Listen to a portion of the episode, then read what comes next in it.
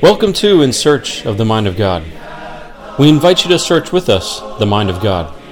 When searching His Word, we can always be sure of our salvation will not be used on man's ideas or false feelings. It will never be our purpose to promote any denominational doctrine of any religious group. Man is fallible, God is not. This program is brought to you by the Port St. Lucie Church of Christ. We are located at 384 East Midway Road here in White City, Florida. This program contains previous recordings from Joe Wilson, who graduated from this life in 2018. We invite you to join us for worship. Personal Bible study is available, and we propose to know nothing among you save Jesus Christ and Him crucified.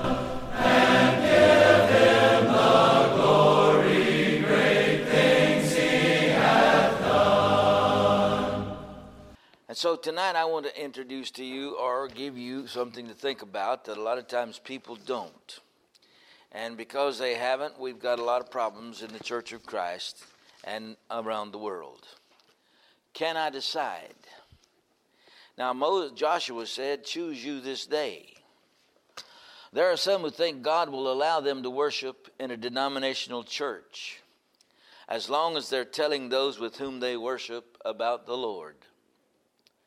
There are others who think they have to worship with a denominational people to be loyal to their husbands or to their wives or to allow their children to be satisfied. There are still others who think they can worship in doctrinally weak congregations of the churches of Christ when they have a choice not to, so that their children can find friends and children of their own ages. There are still others who consider their decision to be the same as the Lord's decisions, thinking he could not possibly see it any other way. And finally, there are others who get quite indignant when you approach them about spiritual questions they should have already made up their minds about, thinking only on a physical level. And then you ask your question Can I decide? If I can decide about the matters like we've discussed, why do I need the Lord? Have those who have lived a successful Christian life before I was born made the decisions based on the same thing as I? Or do as I do as they do? The world has never seen the likes of you and I before. They don't know who we are and what we are. And if I can determine what is right and wrong by what I feel or think, why do I need the written word of God? If I do not need to continue to come to study to improve myself and to make myself a member of the body of Christ as God commands, I know no argument of, well, not just all of us seeing alike, or a response saying true, but not all see it wrong either. It seems to me like that the question has come about as well, you just don't see it like I do. Well, maybe we don't see it wrong like other people do. I realize that there are some who think they can get punished when they think outside the box and want to study the scriptures for what they are and revel in their freedom to decide on their own instead of basing what they believe on the Word of God or its doctrine. But if they are free to decide, why can they not be free to obey. You know, the truth has no fear of inspection. Thinking outside the box has to bring us back to the parameters of the box when the study begins, not after years of rebellious service and error.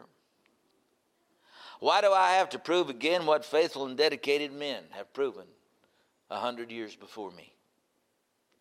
Can I choose? There are some who have a deep seated animosity for the truth revealed by the Holy Spirit of God. Now, I'm going to bring a charge tonight that I don't think maybe I've done before. If I haven't, well, I've been remiss in not doing so. But I think it needs to be stated. They like Christ, they fear God the Father, and mistrust God the Holy Spirit. You might think that that's a serious charge, and it is, but it is one I'm prepared to make in light of what I think I've observed in the lives of some of those who profess to be walking in the light. They don't care if you have a thus saith the Lord. All they care about is what they think. They don't care if you can prove the issue by a book, chapter, and verse. All they care about is what they think it ought to say. They've been caught on this proving by the scriptures before, by some brother who's been able to help them to want to show them the truth. And you're not going to catch them too easily in this method again. And when they, because of their indifference to the message of the Holy Spirit, are held against their will from fellowshipping or worshiping with people whom they claim love God, they're so tired of what Jesus said and of being told what the Holy Spirit has taught that they join in active rebellion against the message of the Word of God, the Bible. They've been stunned by the proofs in the Bible before. You got their attention with that the first time. You're not going to get them this time. They are now broken free from the yoke they think that has been come that has come from the word of God that's too heavy to bear. They just don't intend to follow what the scriptures say. And although they think Christ is okay and God the Father is fine, they just don't think that the Holy Spirit had much to do. When he bound on the church such uh, finite rules and regulations as to make it be obedient and, and actually be in a situation to divide asunder itself from denominationalism and its doctrine.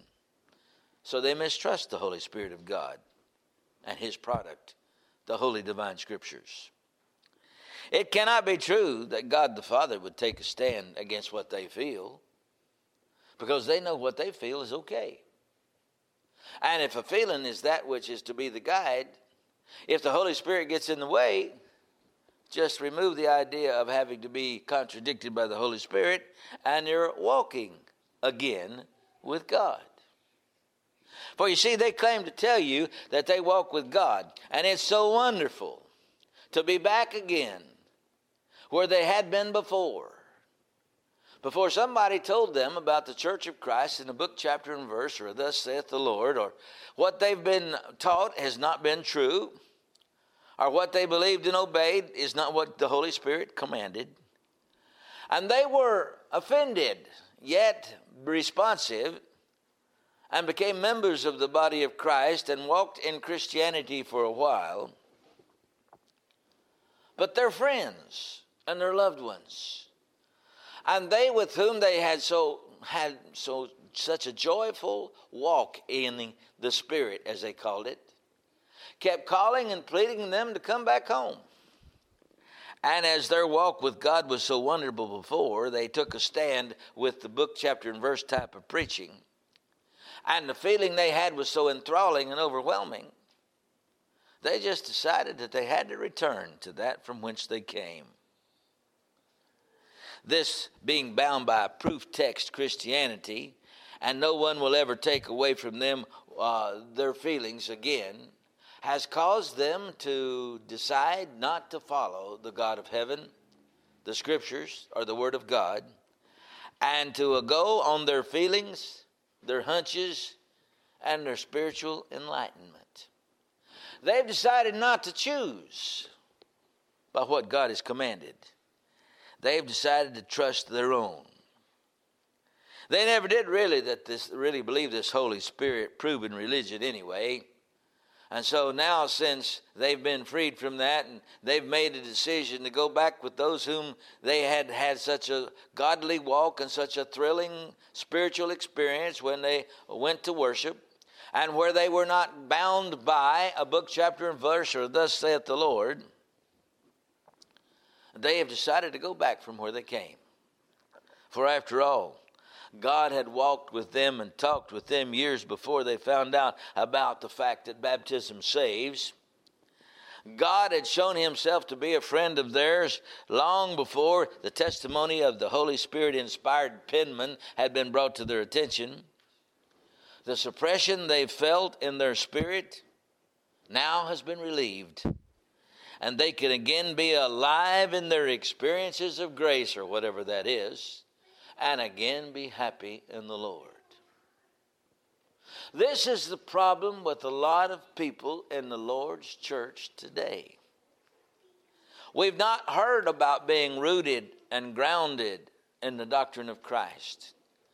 We've not heard about there is one way to please God and but one, and if you try to climb up some other way, you're the same as a thief and a robber. We've not heard about why call ye me Lord, Lord, and do not the things that I've commanded you. We've decided. We've been able to determine and since we had walked with God before, somebody had come along and bound this upon us, which we didn't want bound before. We're going to go back to that happy, joyous life of thinking everybody's a Christian who believes in Jesus, and all of our brothers and sisters in Christ are on a boat on a different level, headed toward eternity, and we can be at peace with God. But can you decide? Now, you might think this is too serious a charge. But what else explains a full charge into the depths of hell? What else explains their worshiping, or that is their definition of it, of God in a denominational setting where they can be a preacher of righteousness? How can you decide that you can attend a congregation where it doesn't matter whether the people are taught the truth or not, just as long as you feel good about being there. What else allows them to attend with their wife instead of attending where the Lord is? Without their wife. Or what else would allow them to attend where the Lord is and then they have to go home and take that skull drudgery or that beating of the brain or that denunciation that they get every time they walk in the door, having come home from the worship services. And after a period of time, it just doesn't make it worthwhile. Who else could make Adam eat the forbidden fruit? and who has the power to cause them to do what they don't want to do. Now, my friend, when we decide as to the Word of God what we're going to do, we need to decide whether or not what we're preaching is the same message as was preached 150 years ago, maybe 1,500 years ago, maybe even 2,000 years ago. Are we still talking about the restoration of the Lord's church to its primitive standards? Are we still preaching against inborn sin? Has somebody actually brought up again the idea of physical circumcision? Or are we talking still about Arianism, which is the belief that Jesus was not God and that he was some angel brought into this world to be elevated to sonship? If we're not talking about these principles and talking about these truths, were they valid then? Were they things we should have followed at that time? Or which were which church are we just trying to restore? And then the next question is who is this we? You know, that's interesting. Is this we me? And if it's me, then just who will I decide to listen to? The question is who's left in the room that will allow or make me do what I don't want to do? Who is it that's going to give me a command that's going to contradict what I don't like and cause me to obey it? And just because we've done some of these things for a hundred years, and a majority of the brethren that we know believe that these things should be done. Who is it that's going to correct us and make us do what's God and God's Word? If I don't have the integrity and the appreciation for the Spirit of God, then none of these things matter. I can kindly look at Jesus Christ and feel like that he's a nice guy. And I can appreciate that God the Father was a God of benevolence and love. And when I get to that point, this story's got to break off. The Holy Spirit's messed me up. He's come along and had written down rules and regulations and established what's right and what's wrong. But then, who do I listen to? Christ or the Bible colleges? And then I ask a question well, who started them? And how did they know so much more about the Bible than anybody else? Can we decide? 50 years ago, the church was divided over orphanages. Today, it's decided over, divided over divorce, marriage, and remarriage. 50 or 100 years ago, the churches was, was divided over the use of instrumental music. They're trying to hush that and put it back to sleep because they think there's no reason for that to be. But when we again follow and look at the writings of the pages of the inspiration of the Holy Spirit, it's the Holy Spirit that causes us all of our trouble. Think about it. Were it not for the Holy Spirit of God, we wouldn't be in this kind of trouble that we're in. If He hadn't had written down what He intended as the God of the councils of the ages had determined, we could believe what we want to. We could decide who we worship with. We could fellowship with all of those who are heartfelt Christians, who have God in their soul, who feel the joy of their salvation. I never have to walk up to them and say, You know, my friend, you think that you can be saved by saying a little prayer to Jesus in your heart. But do you know what the Holy Spirit had the Apostle John write? Or do you know what the Holy Spirit had the Apostle Peter to say? Do you know that you're wrong? Well, then you put yourself in a position to contradict somebody who has such a overabundant love of God. And instead of encouraging them and spouting and sprouting them up to more glory and heights of joy in God, you've been a downer.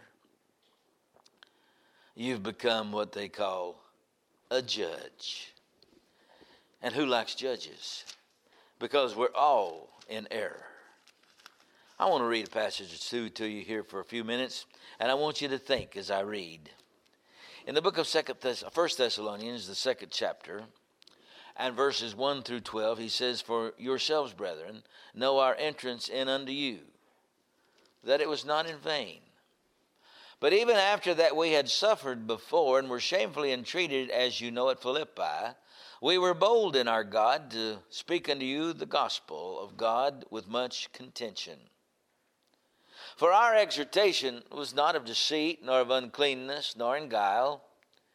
But as we were allowed of God to be put in trust with the gospel, even so we speak. Not as pleasing men, but God, which trieth our hearts. Now you can already tell that the Holy Spirit has messed you up. You shouldn't have to have these words read to you. You shouldn't be involved in some discussion of somebody saying, you know, my friend, you were wrong.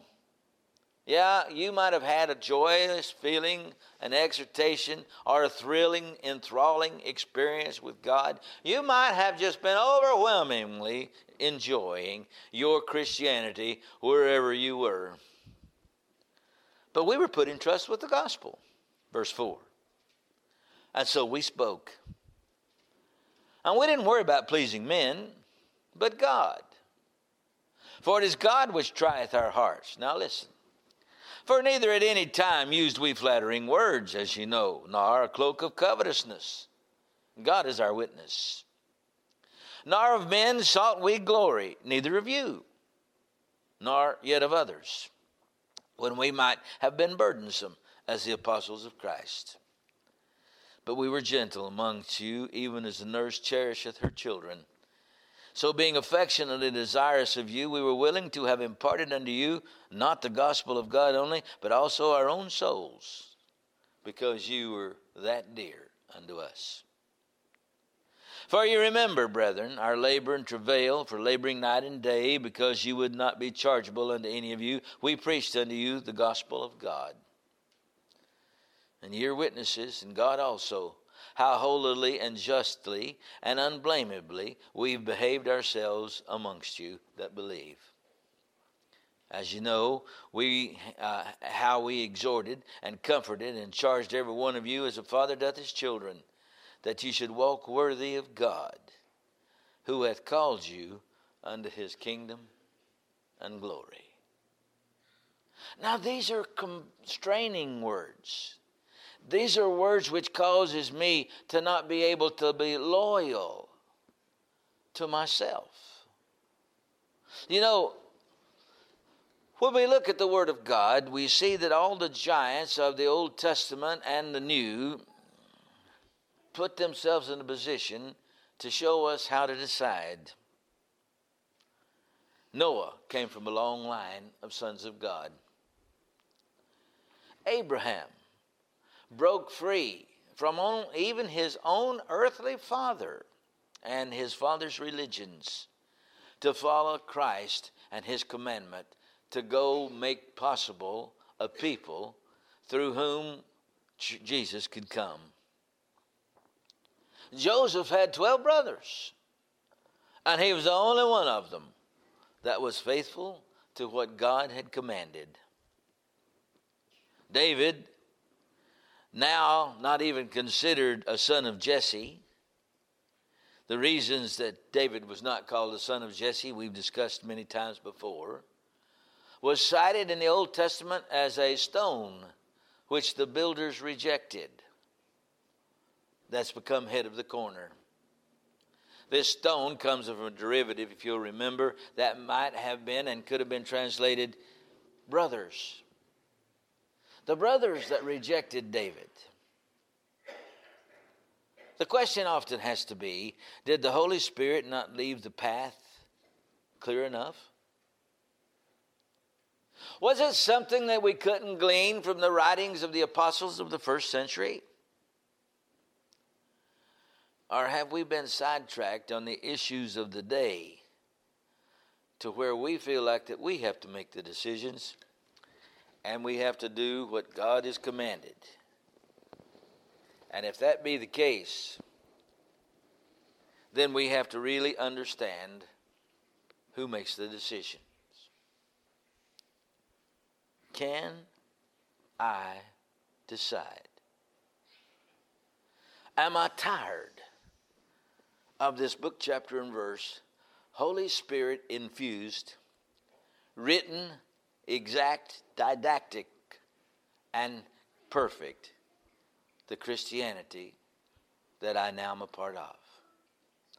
Or should I not feel free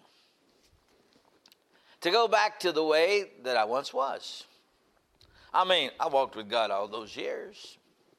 We had sweet fellowship.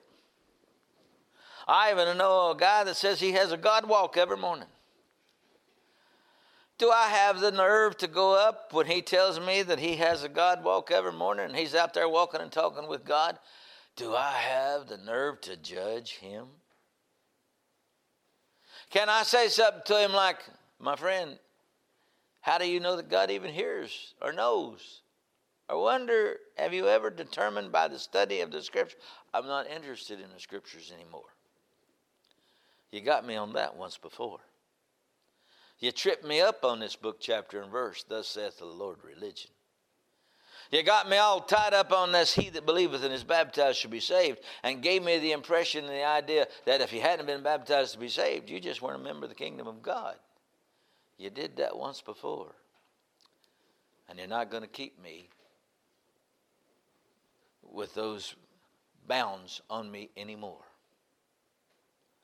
So I think I've persuaded are at least introduced to you the idea that we may think God is all right and we may appreciate Jesus Christ to some extent, but we have no use for the Holy Spirit at all. Well, we just might as well call an ace an ace, a spade a spade. He's our problem. What would we be and how would we worship and what would we look like as a group if the Holy Spirit had not taken the time to have written down what he commanded the church to follow as doctrine and commandments and covenants? Man, we could be as happy as everybody else. We could get a little Holy Ghost going on and speak in a few tongues. I could speak in seven or eight different languages. I know a couple of songs in those languages, so I can just sing the songs in my mind, and I'm speaking that language. I can have that feeling better felt and told and have that thrill go down the, my spine like everybody. But you see, if I'm going to be confined to the written Word of God, I have to blame my trouble on the Holy Spirit. I don't think I've ever heard any preachers that I know of preach a sermon like this, so I'm kind of, I guess, thinking outside the box. So, what we need to do in the Church of Christ is do what they've done in the Baptist and the Methodist, the Presbyterian, and the Roman Catholic and all the other 600 whatever denominations there are exist. We have to put on uh, a march or a parade, or we have to sign some kind of banner get rid of the Holy Spirit. That'll solve our problem. Because if we can get rid of Him, problem's already solved. Somebody wants to say a little prayer to Jesus in your heart and say, Well, I don't have the right to judge you. I don't believe what the Holy Spirit had to say anyway. And Jesus never really said anything about it. And God the Father has not heard, we've not heard a word from him on the subject. Or if somebody says, Well, let a woman be a pastor and let her do her mighty works in the name of the Lord. And let her get up and lead the singing or lead public prayer, do whatever she wants, because you know they're equals. If we could get the Holy Spirit to shut up and we could mark out what He said, that I would that women not to teach or to usurp authority over a man, but to learn in silence, just look how happy we could be with a woman pastor. We got a serious problem in the Church of Christ. And it's finding its way into the assemblies of the Lord's churches today. Because there are people that have been taught and have learned to disrespect the Holy Spirit of God. Do you know why Mark, who was the penman for Peter, wrote, Go into all the world and preach the gospel to every creature. He that believeth and is baptized shall be saved? Was it because Mark was an old meanie?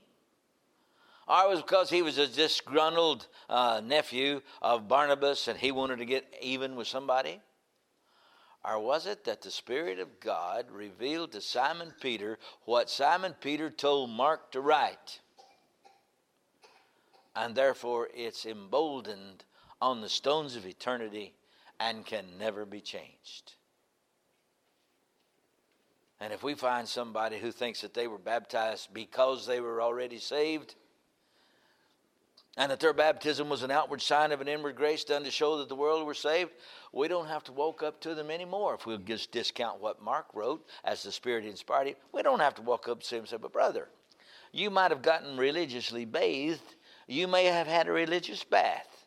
You may have gotten wet all over, or they may just sprinkled a little water on you. It doesn't matter, you know, just let God and you be at peace. If we can get rid of the words of the Holy Spirit. And then it gets worse. And I forgot to have you stand at 15 minutes. But then it gets worse. What if in the Lord's church we can begin to cause the truth not to be brought in strength and conviction? And people will never, ever want to hear the truth of the Word of God and go to where they can be appeased. Or, like Paul told Timothy, they will heap to themselves teachers having itching ears to seek to, seek to draw away disciples after them. And we think, oh, you've got to be in love with God. You got to love people and overlook their error and not have the Holy Spirit meddle in your business. Just what are we going to do to serve the Lord? Can we decide. Joshua said, Choose you this day whom you will serve, whether the God of the Amorites, the Hittites, the Jebusites, the Perizzites, or whoever the ites were, or you're going to choose God. And then he rejoined us, As for me and my house, we're going to serve the Lord. Thank you for your attention. Hopefully, you'll think a little deeper when it comes to you making a decision or some Bible college professor or somebody who says, Well, I know the Bible says it, but I don't believe it. I had a lady come one night and I taught something. She said, I don't believe that. I looked at her and I said, So? it's there, it's written. What do you mean you don't believe it? What does that mean to me? Does that mean I have to do what you do or please you in order for us to get along? Jesus said, He that believeth and is baptized shall be saved. Now, that is written down as the Holy Spirit had uh, Mark to write it. That was given through Peter. Paul said, Know ye not that so many of us as were baptized into Christ were baptized into his death? That's written down as Luke or John or some of those who were following with Paul while he was in prison had written down. Now, the way I can solve my problem, and I've already decided this, and I'm going to quit asking people if they believe in a book, chapter, or verse, or thus saith the Lord. I'm going to start asking people, say, Do you hate the Holy Spirit? Is he really that bad for you? Because I can tell you how you can solve your problem. I had a man I was talking to the other day, and he said, Oh, well, I can tell you're in the Church of Christ. I got a problem with you. I said, Well, what's your problem? Well, because you don't believe that what my salvation story is is real. Honey, I don't care about your salvation story. See, it don't mean nothing to me. It don't get any bubbles up in my chest. But if I have been consigned the Word of God in truth and faithfulness, and I am supposed to represent Jesus Christ here on this earth, I've been given the honor not to contradict you, not to judge you, but to try to help you see the way that will lead to eternal life. If you're here and need to respond to the invitation, will you come as we stand and sing? As we continue to grow the church and carry the legacy of Joe David Wilson, in this next segment, you will hear sermons from the current preachers here at the Port St. Lucie Church of Christ. Welcome to the Port St. Lucie Church of Christ. Thank you for being here tonight. It's a privilege to stand up before you and to preach God's Word.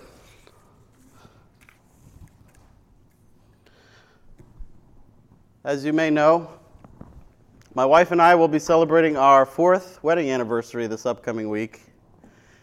And I'm doing my part to drive her absolutely insane.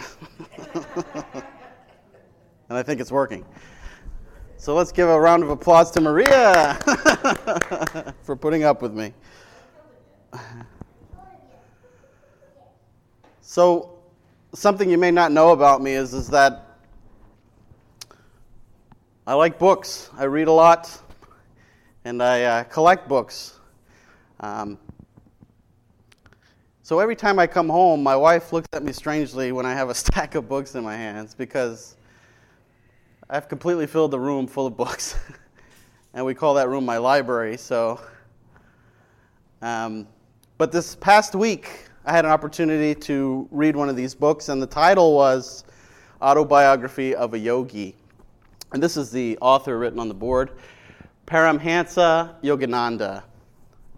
And um, this gentleman came to the United States back in 1920 and he brought some of the Hindu, Hindu philosophies to the United States. And so one of them was uh, yoga. At the time, yoga wasn't big here in the United States, and so he taught yoga, the importance of it, and some of the spiritual side to it, such as meditation, which is something they do in India long before the Buddhist religion ever came into existence. So, anyway, Yogananda wrote this book about his life in America and what he did while here.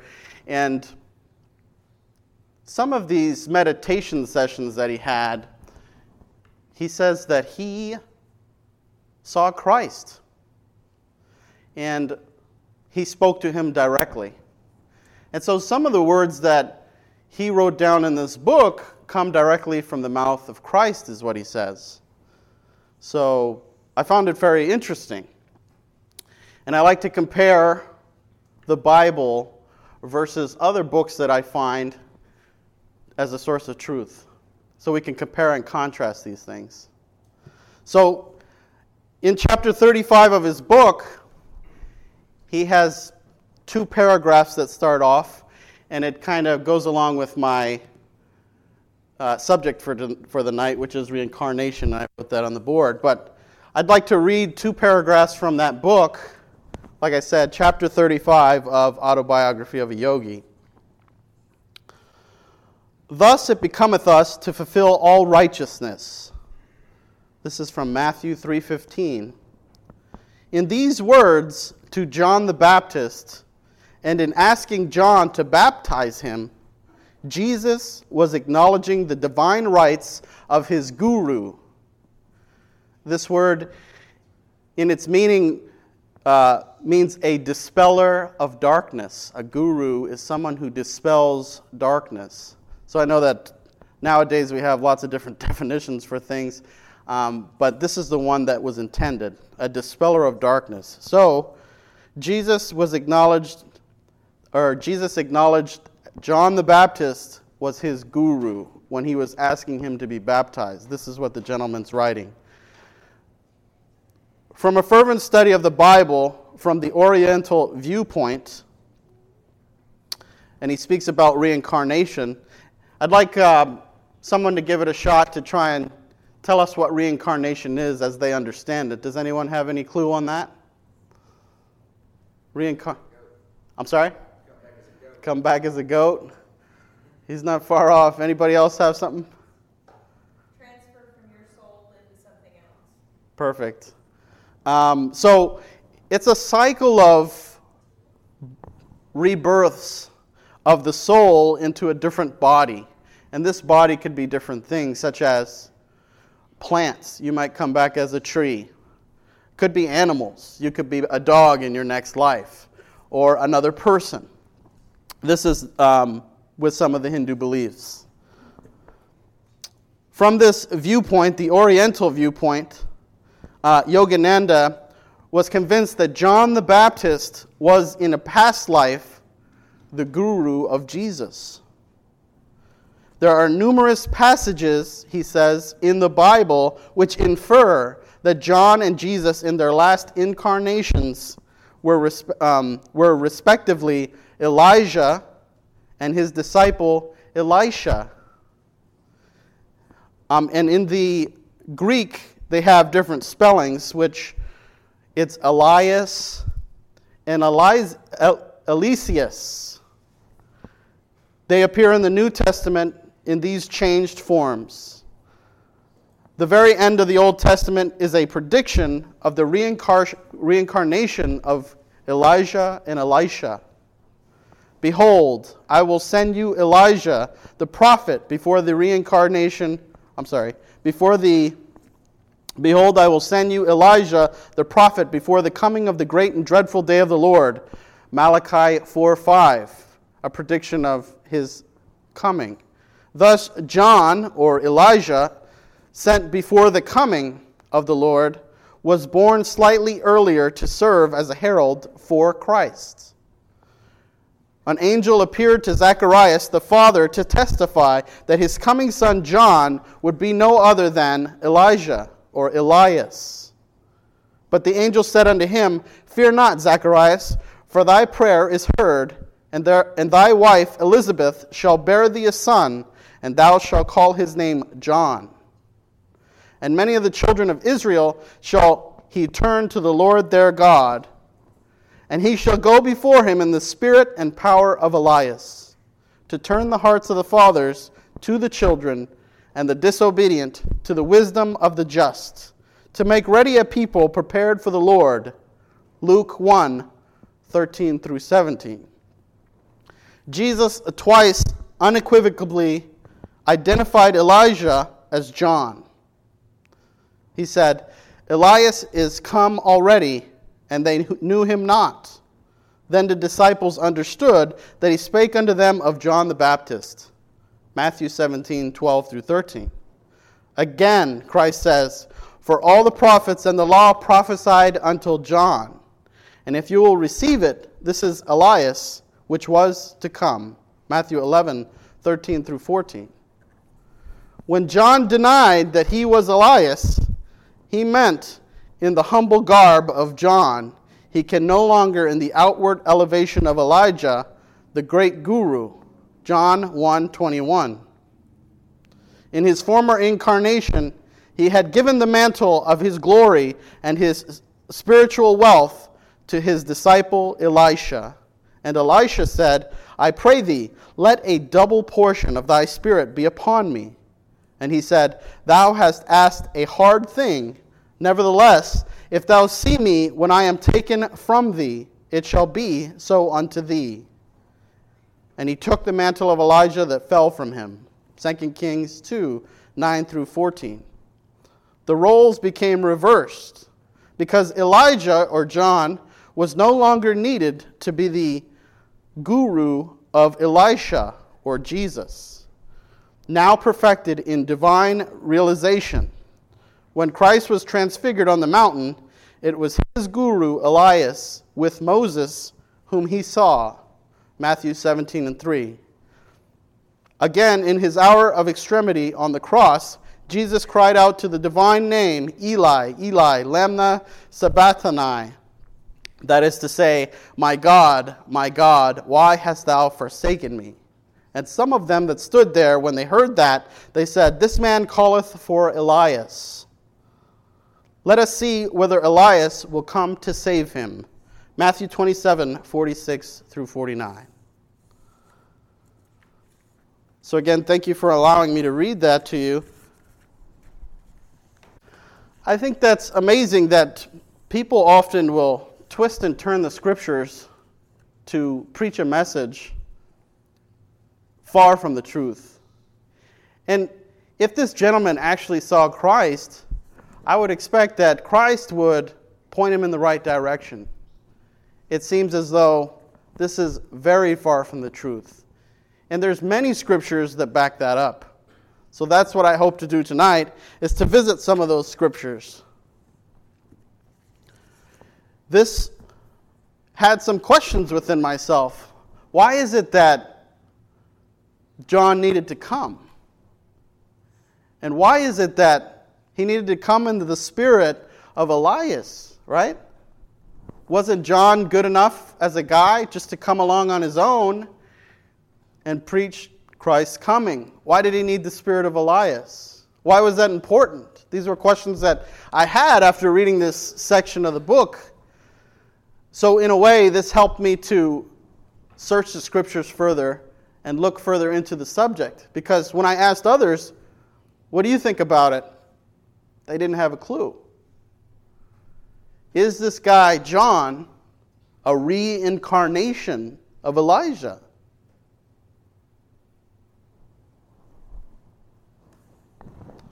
So let's get to uh, proving that this gentleman was incorrect. We'll read from Matthew 11, if you'll turn there.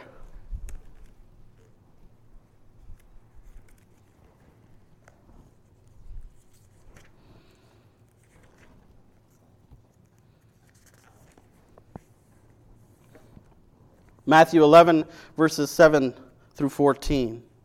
And they departed. Jesus began to say unto the multitudes concerning John, What went ye out to see in the wilderness? A reed shaken with the wind? But what went ye out to see? A man clothed in soft raiment? Before, um, behold, they that wear soft clothing are in kings' houses. But what went ye out to see? A prophet? Yea, I say unto you, and more than a prophet. For this is he of whom it is written, Behold, I send my messenger before thy face, which shall prepare thy way before thee. Verily I say unto you, among them that are born of women, there hath not risen a greater than John the Baptist. Notwithstanding, he that is least in the kingdom of heaven is greater than he. And from that day, from the days of John the Baptist until now, the kingdom of heaven suffereth violence, and the violent take it by force. For all the prophets and the law prophesied until John.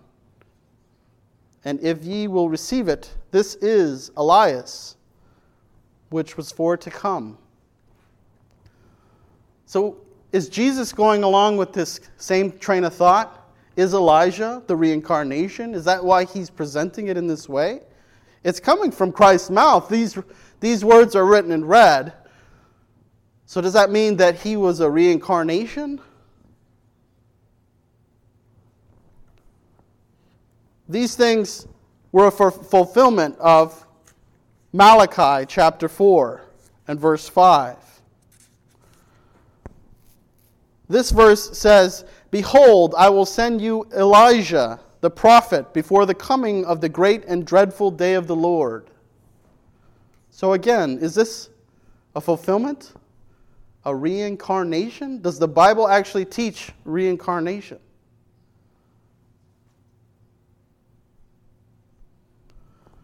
So, as I mentioned before, reincarnation is a cycle. It's death and rebirth. So it's important to know did Elijah die? That might help us. Let's turn to 2 Kings 2 and 11. 2 Kings 2 and 11. And it came to pass as they still went on and talked that behold, there appeared a chariot of fire and horses of fire and parted them both asunder. And Elijah went up by a whirlwind into heaven. It doesn't say that Elijah died, does it? It said he was taken to heaven. Much like in the beginning of the book, in, the, in Genesis, the seventh man born, Adam, down the lineage to Enoch, Enoch, the seventh, he was taken by God as well and he didn't die. So we see Elijah being taken up in a fiery uh, chariot, but we never see that he dies. Is there a scripture that actually proves that Elijah died? How then can he be reincarnated? Luke chapter 1. Let's turn over there.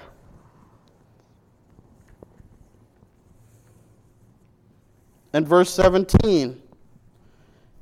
He shall go before him in the spirit and power of Elias, to turn the hearts of the fathers to the children, and the disobedient to the wisdom of the just, to make ready the people prepared for the Lord. So, what does this verse imply? It doesn't say, This is Elijah come back, does it? It says, he will go before them in the spirit of or the power of Elias. So, what was it that Elijah did in the Old Testament? What happened? There were people that believed in Baal at that time, and Elijah preached against Baal. And he foretold of the coming of Christ. That's what his importance was in the Old Testament, foretelling that Christ would come someday. And this verse here is telling us what will happen. It says, Elias, in this spirit, will turn the hearts of the fathers to the children, and the disobedient to the wisdom of the just, to make ready a people prepared for the Lord. He came in the spirit of Elias, meaning he came to introduce Christ and welcome Christ so that they knew who Christ was when he showed up. It doesn't say reincarnated. It doesn't say that John and Elijah are the same person. He came in the spirit and the power of. Much different. Next, we see a, something that's quite interesting in Matthew 17. Let's look over there. Matthew 17. This is when he took three of his disciples up to the mountaintop and was transfigured. And who met him there? Who met him at the top of the mountain? And after six days, Jesus taketh Peter, James, and John his brother, and bringeth them up into a high mountain apart, and was transfigured before them. And his face did shine as the sun, and his raiment was white as the light. And behold, there appeared unto them Moses and Elias talking with him. Then answered Peter and said unto Jesus, Lord, it is good for us to be here. If thou wilt, let us make here three tabernacles one for thee, one for Moses, and one for Elias. So let me ask you something. If Elijah is now John, and he was beheaded, should he come back as Elijah? That doesn't make sense. Elias is standing on that mountaintop, right? If Elias had died and been reincarnated as John, and at this point where he was transfigured, John the Baptist's head was severed, how is it now that Elias is standing on the mountain? Wasn't he inside John or part of John now? Or did he go back?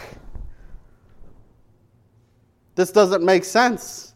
And it takes away the thought that this gentleman brings. Can this be a reincarnation? Lastly, one of the strongest proofs comes directly from the mouth of John the Baptist. John chapter 1, if you'll turn there. John chapter 1, starting with verse 19. This is the record of John when the Jews sent priests and Levites from Jerusalem to ask him, Who art thou? And he confessed and denied not, but confessed, I am not the Christ. They asked him, What then art thou? Art thou Elias? And he saith, I am not. Art thou the prophet? And he answered, No. Then said they unto him, Who art thou?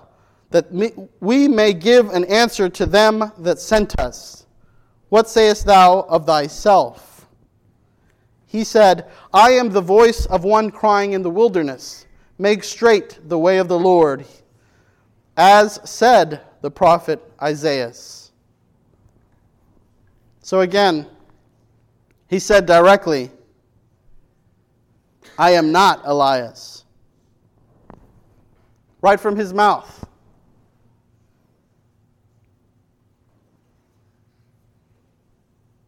Let's turn to John 3 and 3.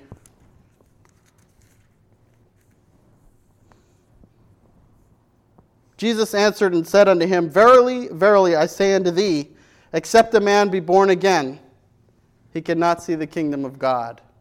Does that mean we have to be reincarnated, people? Unless you be born again, you can't see the kingdom of God.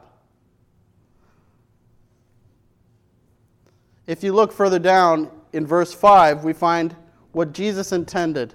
He said, Verily, verily, I say unto thee, except a man be born of water and of the Spirit, he cannot enter the kingdom of God. If you enjoyed today's sermon, Read our regularly updated blog for insightful articles by visiting us online at pslchurchofchrist.com. If you would like to watch previous sermons, they can be viewed on our YouTube channel at youtube.com forward slash PSL Church of Christ. Connect with us on Facebook at facebook.com slash PSL Church of Christ. Or If you prefer to visit us in person to learn more on Sunday morning at 9:30 a.m. and 6 p.m., as well as Wednesdays at 7:30 p.m., and you can visit us at 384 East Midway Road next to Walgreens. See you next week.